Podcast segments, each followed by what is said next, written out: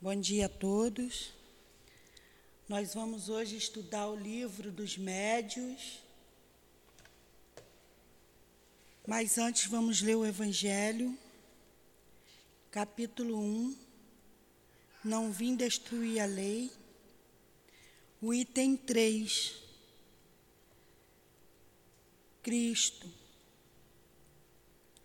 Jesus não veio destruir a lei, isto é, a lei de Deus, e veio cumpri-la, ou seja, desenvolvê-la, dar-lhe o seu verdadeiro sentido e apropriá-la ao grau de adiantamento dos homens. Eis porque se encontra nessa lei o princípio dos deveres para com Deus e para com o próximo, que constitui a base de sua doutrina. Quanto às leis, às leis de Moisés, propriamente ditas, Jesus, ao contrário, modificou-as profundamente, seja no conteúdo, seja na forma, seja na forma combateu incessantemente o abuso das práticas exteriores e as falsas interpretações, e não podia fazer com que essas leis passassem por uma reforma mais radical do que quando as reduziu a estas palavras: amar a Deus acima de todas as coisas e ao próximo como a si mesmo, acrescentando: Eis aí toda a lei e os profetas. Por essas palavras o céu e a terra não, passar, não passarão, sem que se cumpra perfeitamente tudo até o último iota. Jesus quis dizer que era necessário que a lei de Deus fosse cumprida, isto é, fosse praticada sobre toda a terra, em toda a sua pureza, com todos os seus desenvolvimentos e todas as suas consequências, porquanto de que serviria ter estabelecido essa lei se ela tivesse de ficar como privilégio de alguns homens, ou menos, ou mesmo de um só povo. Sendo todos os homens filhos de Deus, eles são, sem nenhuma diferença, merecedores da mesma consideração.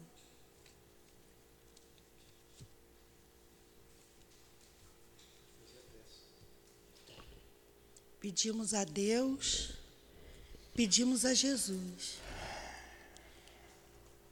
pedimos ajuda e agradecemos a esse amanhecer, a este dia que se iniciou.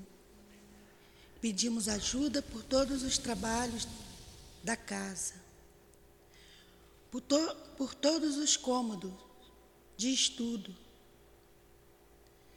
pedimos auxílio aos espíritos guia dessa casa, ao seu altivo, à dona Lurdinha, às irmãs queridas, ao seu Ernesto Bozano, que inspire ao Sornilto a passar esse conteúdo para nós, para todos os ouvintes. Pedimos por todos pedimos ajuda, pedimos entendimento. Peço em nome de Jesus, mas acima de tudo em nome de Deus, que damos por iniciado o estudo do livro dos médios. Que assim seja. Graças a Deus.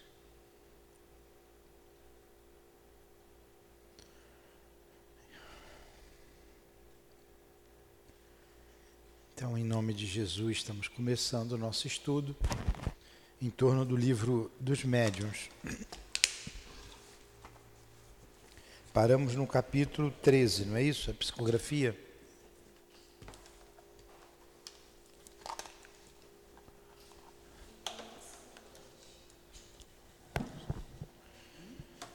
E a psicografia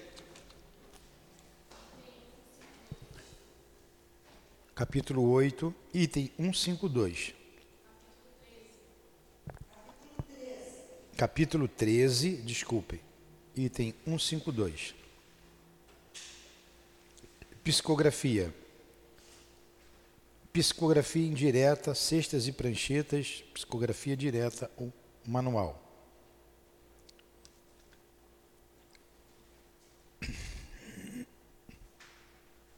Podemos ir? A ciência espírita tem progredido como todas as outras, e mais rapidamente que estas, pois apenas alguns anos nos separam desses meios primitivos e incompletos, que trivialmente chamavam de mesas falantes. E já estamos em condições de poder comunicar com os espíritos tão fácil e rapidamente quanto os homens o fazem entre si.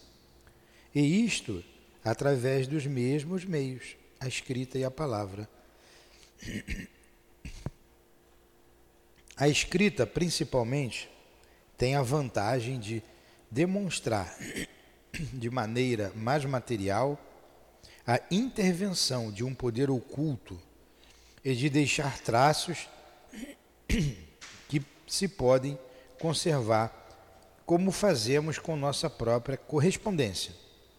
O primeiro meio utilizado foi o das pranchetas e das cestas munidas de lápis. Eis aqui com a disposição delas.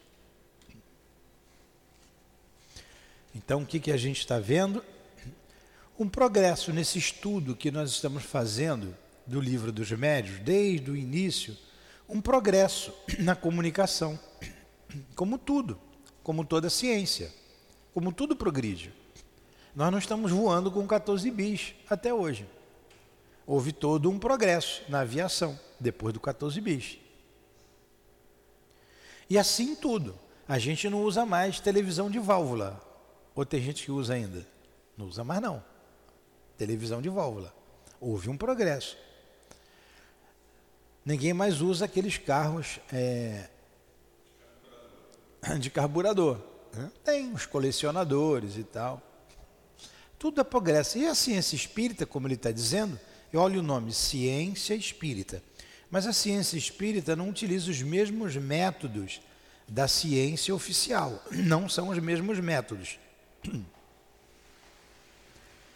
É, nós temos os métodos que a ciência espírita aplica, como é a mediunidade, através da mediunidade. É através da mediunidade que se comprova a existência do mundo espiritual, através da mediunidade. E muitos não aceitam, não acreditam, mas isso aí é problema de cada um. Né? A gente tem aqui a nossa maneira de pensar, de acreditar, de ter a nossa fé. E vamos com a mediunidade que vai nos dando essa certeza. E as experiências são inúmeras.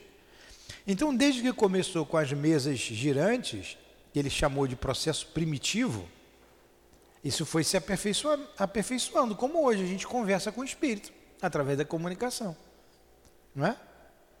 Conversa normalmente com o espírito. Ou através da escrita, da psicografia. Vai direto o lápis na mão, escreve. E ninguém usa mais a mesa para conversar com o espírito. Usa? Em casa espírita hoje? Ninguém usa. Ninguém usa mais uma cestinha, que tinha uma cestinha de bico, que era muito comum na mesa, e amarrava um lápis ali na pontinha, botava a mão na cesta, você escrevia. Ninguém mais faz isso. Ou numa prancheta, fixa o lápis na prancheta, uma prancheta pequena, ali até tinha uma. Botava a mão na prancheta, saía escrevendo.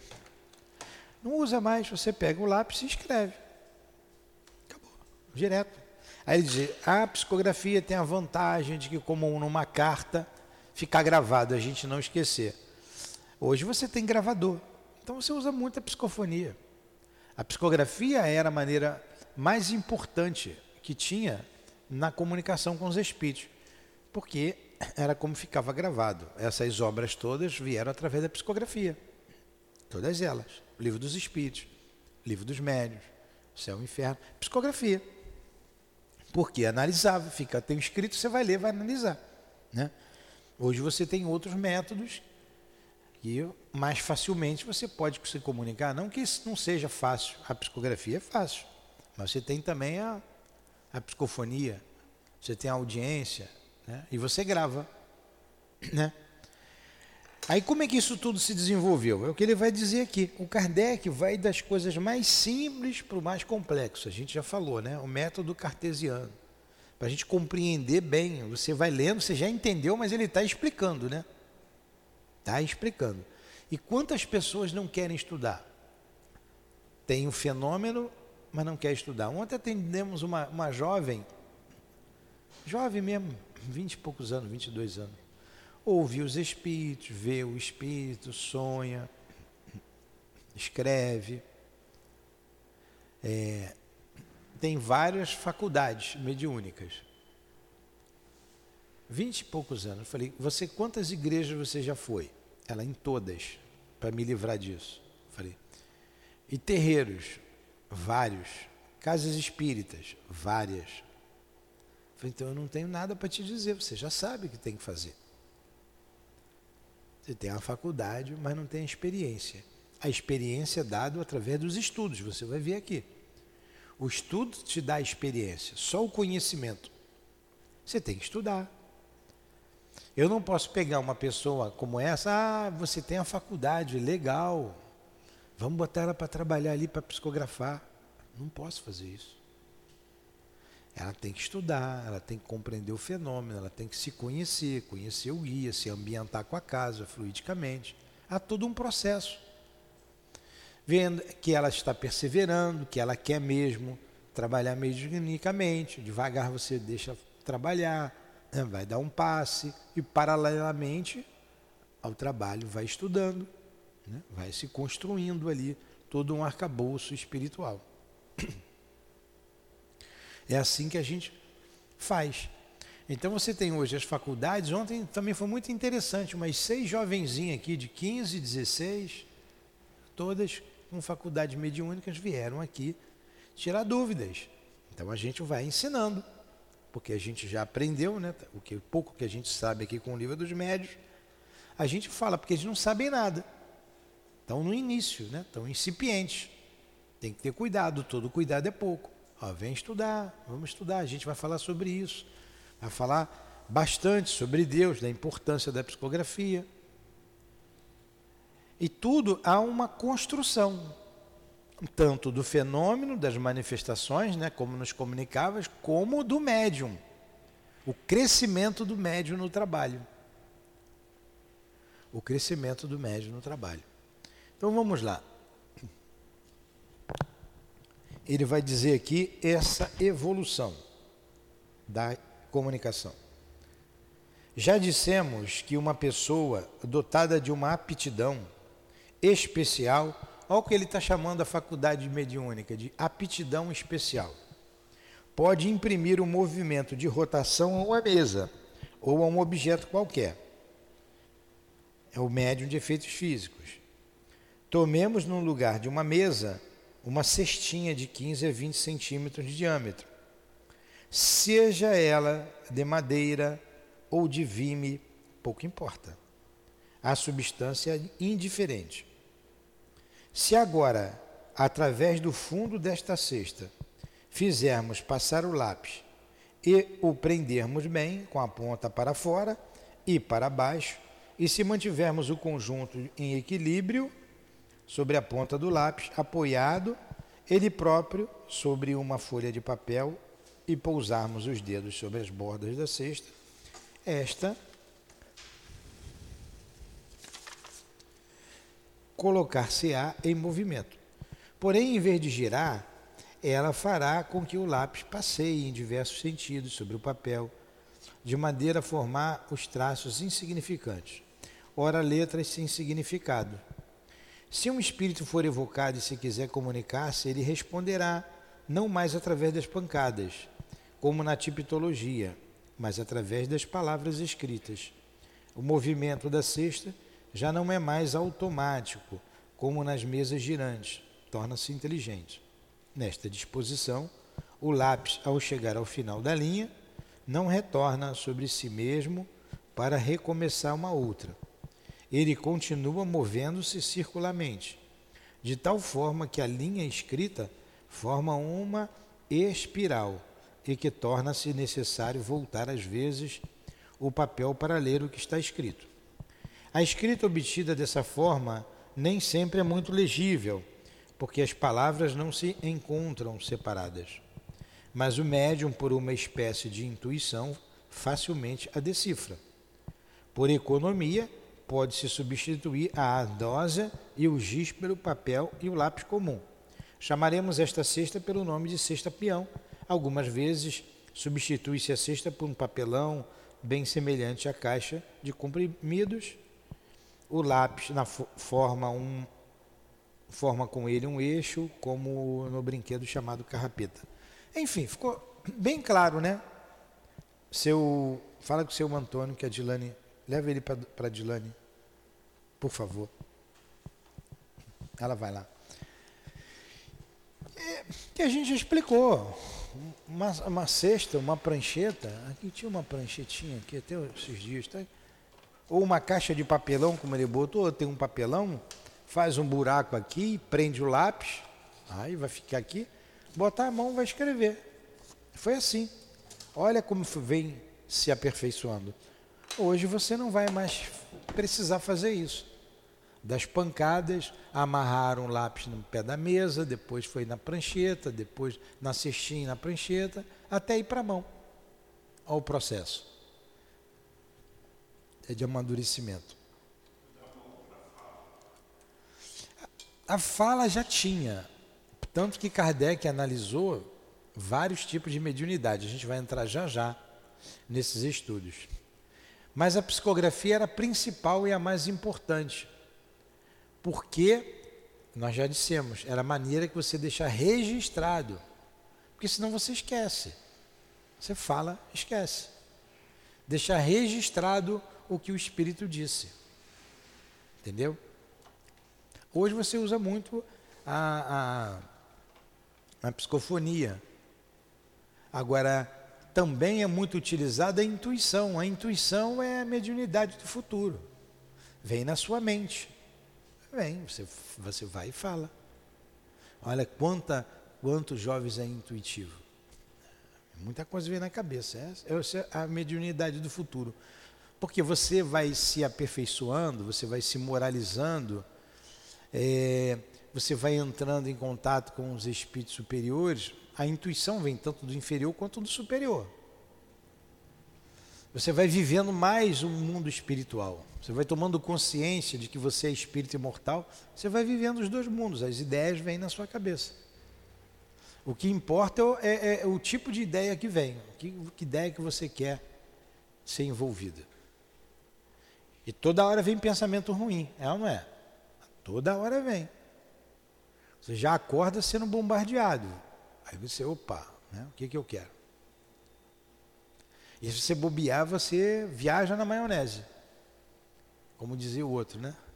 Viaja. Você tem que estar atento. Essa é a vigilância tão recomendada por Jesus.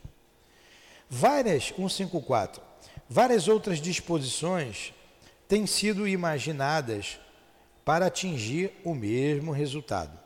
A mais cômoda é a que chamaremos de cesta de bico, e que consiste em adaptar-se sobre a cesta uma haste de madeira inclinada, fazendo prolongar-se de 10 a 15 centímetros para o lado de fora, na posição de mastro de gurupés de uma embarcação. Através de um buraco feito na ponta desta haste, o bico passa-se o bico passa-se um lápis bem comprido para que a ponta repouse sobre o papel. Colocando médios dedos nas bordas da cesta, todo o aparelho que se agita e o lápis escreve, como no caso acima, com esta diferença de que A escrita é, em geral, mais legível. As palavras se separadas e as linhas não, se mais, não são mais em espiral, mas seguem como na escrita comum, podendo o médium facilmente conduzir o lápis de uma linha a outra. Obtém-se assim dissertações de várias páginas tão rapidamente como a que se escrevesse com a mão. Mesmo o processo aqui é, de desenvolvimento. Vocês vejam, é, vocês todos já tiveram cheque, é a época do cheque, né? Aí, quando você ia passar um cheque, você tinha que preencher atrás, né? É, endereço, telefone e tal. Aí surgiu, como estava surgindo o um computador lá no meu trabalho, aí tinha um colega que fazia umas etiquetinhas, bonitinha, né? Lembra da etiquetinha? Que você pegava colava atrás do cheque. Eu comprei mesmo um monte de etiqueta daquela, que já via meu nome, CPF, endereço, CPF já estava no cheque. Nome, endereço, de, aí colava atrás. Então pegava o talão de cheque e botava. Hoje nem cheque você usa mais. Né? Nem cheque usa mais. E daqui a pouco, está bem perto, nem dinheiro vai circular mais. A Casa da Moeda vai virar um, um lixão. Tentaram privatizar, vender, mas não deixaram. Não vai ter mais dinheiro circulando. Né? Tudo faz no cartão. Você compra pão no cartão. Eu vou na padaria, eu não ando com dinheiro, eu vou na padaria, aí eu brinco sempre com a menina lá, vem dá para dividir em dez vezes, você juras? Compra um pãozinho, dois pãezinhos, né? paga no cartão, no débito. Até porque o dinheiro já incomoda, né? Aquele pessoal do trânsito ali, daqui a pouco vai estar com maquininha na mão, né? Hã? Pix é. é. Pix foi uma grande, um grande bem para nós porque você deixa de pagar o TED, o DOC, né? o banco deixa de arrecadar um dinheiro que deveria ser obrigação dele e você não paga nada com o Pix, cai na hora.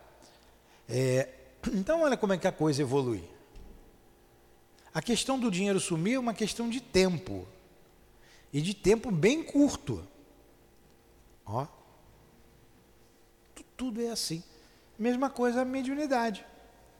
É os métodos. Aí o camarada desenhou para facilitar, escreveu, botou uma inclinação, fez um buraquinho. Tem sempre essas gambiarras para tudo, né? Aí, aí legal, ó, que coisa interessante, fica a linha mais certinho, não fica girando. Ó, tudo foi. É um crescente, é um aprimoramento. É um aprimoramento. Tudo bem até aí? Alguma pergunta? Kardec é muito lógico, é muito claro. E vejam bem, não esqueçam, já falamos aqui, vamos falar outras vezes. Kardec começou do zero. A gente está lendo muita coisa, a gente já ouviu, está repetindo, pô, já ouvi isso, né? Ele começou do zero. Não sabia nem por que a mesa se movimentava. Não sabia nem o que era aquilo. Foi igual o Covid-19 quando apareceu, ninguém sabia o que era. Ninguém sabia. Agora já sabe. Ninguém sabia. Então, quando os espíritos começaram a se manifestar, ninguém sabia. Zero. Começou do zero. Ué, mesa indo para lá, vindo para cá, mesa com, com, com movimentos voluntários. Daqui a pouco mesa começa a conversar com pancada, com pezinho dançar e ir atrás das pessoas. Pô, não, tem alguma coisa aí diferente aí. O que, que é isso aí? Que negócio é esse? O único que se interessou foi Kardec. Todo mundo brincava com isso. Igual todo mundo brinca com copo. O pessoal que brinca com copo está no tempo lá, 1850, lá atrás. Opa, o que, que é isso que está aí? Ah, nós somos os espíritos. A alma daqueles que já viveram. Ah, é? Aí, aí começou. E como é que é isso? O que vocês estão fazendo aí? Ah, então ninguém morre? Surgiu toda a doutrina espírita em cima disso aí. Começou do zero. Zero. A inteligência, a capacidade de Allan Kardec. A capacidade. A gente estudando a Gênese, é, a gente vai ver isso. Né? Leon Denis falando de Kardec. Se a gente está estudando aqui, a gente já falou no capítulo 2, da capacidade, da clareza, da objetividade que ele deu à doutrina espírita, da organização. A organização. Os espíritos dizem: o trabalho é nosso. Agora, não é seu, é nosso. A organização é tua. Então, capacidade dele. Por isso que ele estudou com Pestalozzi, não foi à toa. Então, antes de vir lá na espiritualidade, olha a programação. Ó, você vai emburrecer naquele corpo lá, ô Kardec, mas a gente vai te dar uma moralzinha lá. Você vai estudar, teus pais vão levar você lá para o Pestalozzi. Pestalozzi já não foi à toa, né? Ó, vai te ensinar lá, você vai aprender. Ele já capacitado, pegou facilmente. Na verdade, ele relembrou tudo com Pestalozzi. Tal. Nisso aí começou a falar além do francês o alemão, o inglês, foi ser professor. Ó, a formação dele. Quando chega, ele analisa com critério. É de uma capacidade incrível o Allan Kardec. Eu ouvi da Dilane, o Espírito disse para ela, eu achei muito interessante. Ele disse assim: se a humanidade tivesse consciência da importância da doutrina espírita na vida do homem, dia 31 de março seria feriado mundial. 31 de março, o dia do aniversário de Kardec. E eu fiquei analisando isso, falei, poxa, não é que é mesmo? Agora, tem espíritas que não sabem quando Kardec nasceu.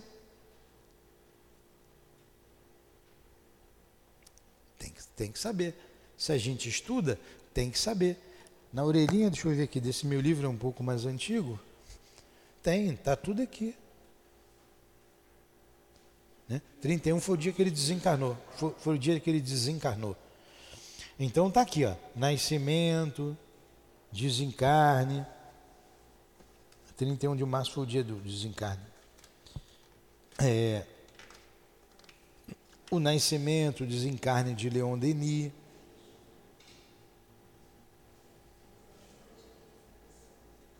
Cadê o desencarne dele aqui? Vamos ver aqui, ó. Na orelhinha, meu livro antigo, ó, tem o nome dele, o nome do pai, nasceu em Lyon, 3 de outubro de 1804. Os livros todos eles têm. Casou-se com a Mary Boudet.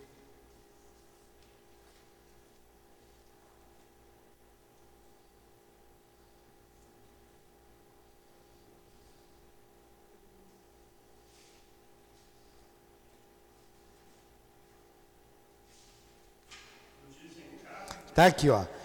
Aqui no meu livro antigo tem. Desencarne no dia 31 de março de 1869. Seu túmulo encontra-se no cemitério em Paris. Não sei ler esse nome aqui não. Père Lachaise.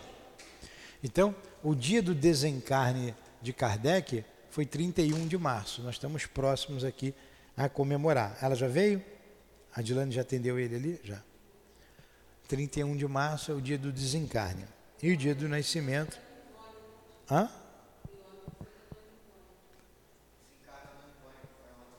Ontem o desencarne da Dona Ivone. Esse eu não sabia. Eu sei o dia que ela nasceu, 25 de dezembro de 1900. Sei que ela desencarnou em 1983, mas o dia eu não me lembrava. Qual é o dia? Que dia foi ontem? Eu não me lembro nem que dia. Foi. Hoje é dia? Ela, Ontem foi 9. Então, Dona Ivone desencarnou dia 9 de março. 9 de março. 1883. Então, nós que estudamos, é, a gente precisa saber essas datas. Quando nasceu Leon Denis, quando nasceu Kardec, quando desencarnou Kardec. A gente precisa gravar, gravando, não esquecer. Mas na orelhinha do livro tem, dos nossos livros. Então vamos lá há um crescimento, né? Vamos para o item 156, 155. 155. A inteligência que age manifesta-se frequentemente através de outros sinais equívocos.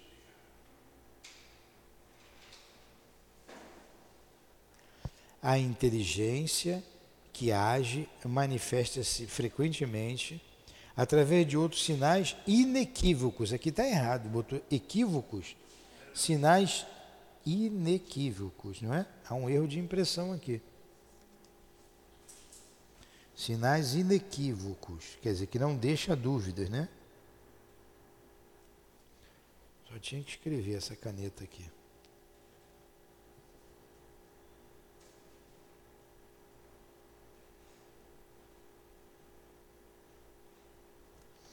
Ao chegar ao final da página, o lápis faz espontaneamente o movimento para virá-la. Quando quer referir-se a uma passagem precedente, na mesma página ou numa outra, ele a procura com a ponta do lápis, como faria com o dedo. Depois sublinha. Finalmente, se o espírito quiser dirigir-se a um dos assistentes, a ponta da haste de madeira dirige-se para ele. Para abreviar, ele exprime muitas vezes as palavras sim e não através dos sinais de afirmação e de negação que fazemos com a cabeça. Se ele quiser exprimir a cólera ou a impaciência, bate repetidas vezes com a ponta do lápis e frequentemente o quebra.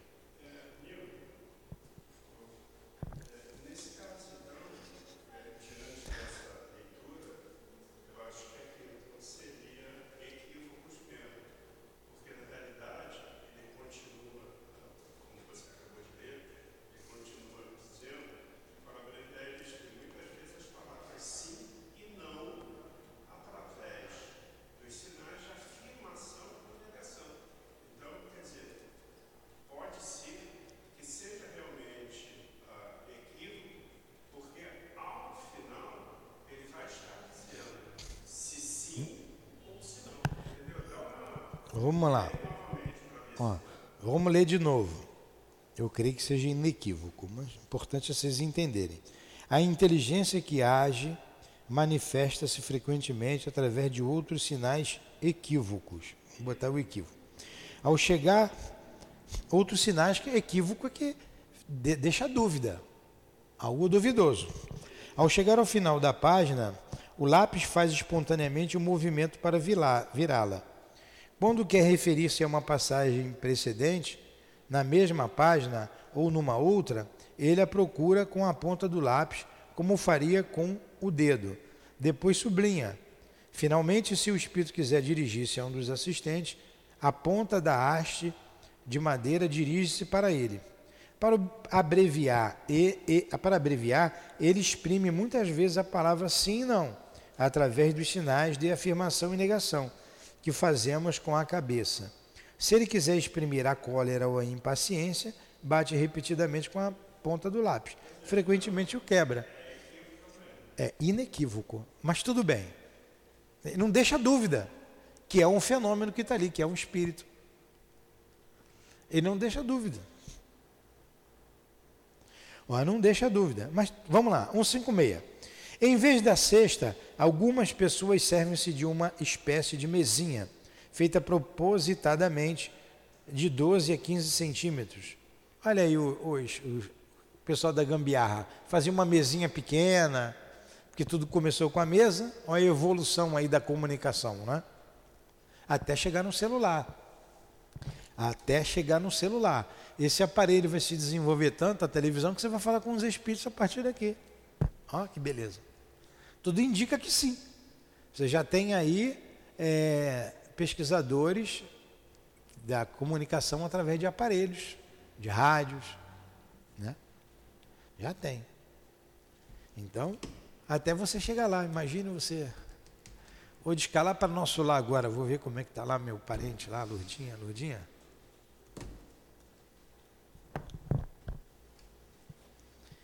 Então vai chegar um momento que você não vai mais precisar disso, vai estar tudo aqui, vai ser fácil a transmissão. Aí nós vamos estudar o que nós estamos fazendo hoje. Nós estamos estudando a evolução de, de, de, de 1857 para cá. Sei lá quando, vai estudar a evolução de lá e daqui. Pô, a gente precisava incorporar no médio. Olha, a gente não precisa mais isso. Fala, a gente fala tranquilamente com o mundo espiritual. Ninguém vai ter dúvida. É, o corpo vai também se é, aperfeiçoando, vai se tornando mais diáfano, mais leve. Fala.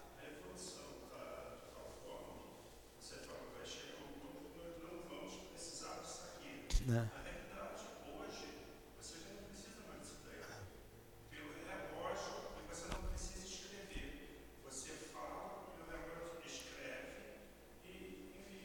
Pois é, tá vendo? É. Começou com um tijolão, né? Estamos assim. Começou com um tijolão. Daqui a pouco. Aí o pessoal fica ávido para comprar, sai o S10, S20, S300, sei lá, e quer o mais novo, mais. Eu, enquanto esse aqui estiver acendendo verdinho, vermelhinho, para mim tá bom. 156, né? É a mesma coisa, em vez da cesta, a gente leu agora, né? Serve de uma espécie de mesinha de 12 a 15 centímetros de comprimento.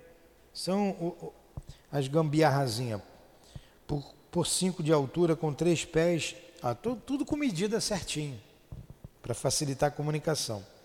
Os outros pés, dois pés, são arredondados ou guarnecidos com uma bolinha de marfim para deslizar facilmente sobre o papel. Outras simplesmente servem-se de uma prancheta de 15 a 20 centímetros quadrados, triangular, oblíquo, oval. Enfim, está aí desenvolvendo aí um aparelho para se comunicar. 157. Chamamos psicografia indireta a escrita assim obtida em oposição à psicografia direta ou manual. O que, que ele está querendo dizer indireta? Indireta quando amarrava o lápis na cesta, e direta é pegar o lápis direto e escrever obtida pelo próprio médium. Para compreender este último processo é preciso perceber o que acontece nesta operação. O espírito estranho que se comunica age sobre o médium. Este, sob esta influência, dirige maquinalmente seu braço e sua mão para escrever, sem ter a menor consciência do que escreve. É pelo menos o caso mais comum. A mão atua sobre a cesta e esta sobre o lápis. Assim não é absolutamente a cesta que torna inteligente. Ela é um instrumento dirigido por uma inteligência. Na realidade, ela não passa de uma lapiseira, de um apêndice da mão, um intermediário entre a mão e o lápis. Suprimi este intermediário e colocai o lápis na mão e tereis o mesmo resultado, com um mecanismo muito mais simples, já que o médium escreve como faz nas condições normais. Dessa forma, qualquer pessoa que escreva com o auxílio de uma cesta, prancheta ou outro objeto pode escrever diretamente. De todos os meios de comunicação, a escrita manual, designada por alguns sob o nome de escrita involuntária, é incontestavelmente a mais simples, o mais fácil e mais cômodo, porque não existe prepara exige preparação alguma e porque se presta como a escrita corrente aos desenvolvimentos mais extensos. A ela retornaremos quando falarmos dos médios.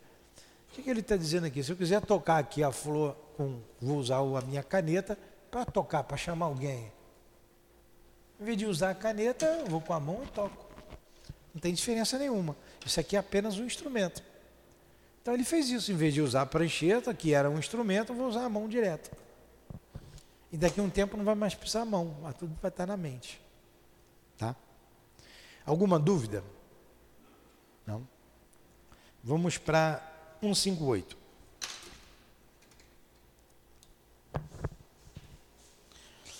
No início das manifestações, quando ainda não se tinha sobre este assunto ideias mais precisas, vários escritos foram publicados com esta designação.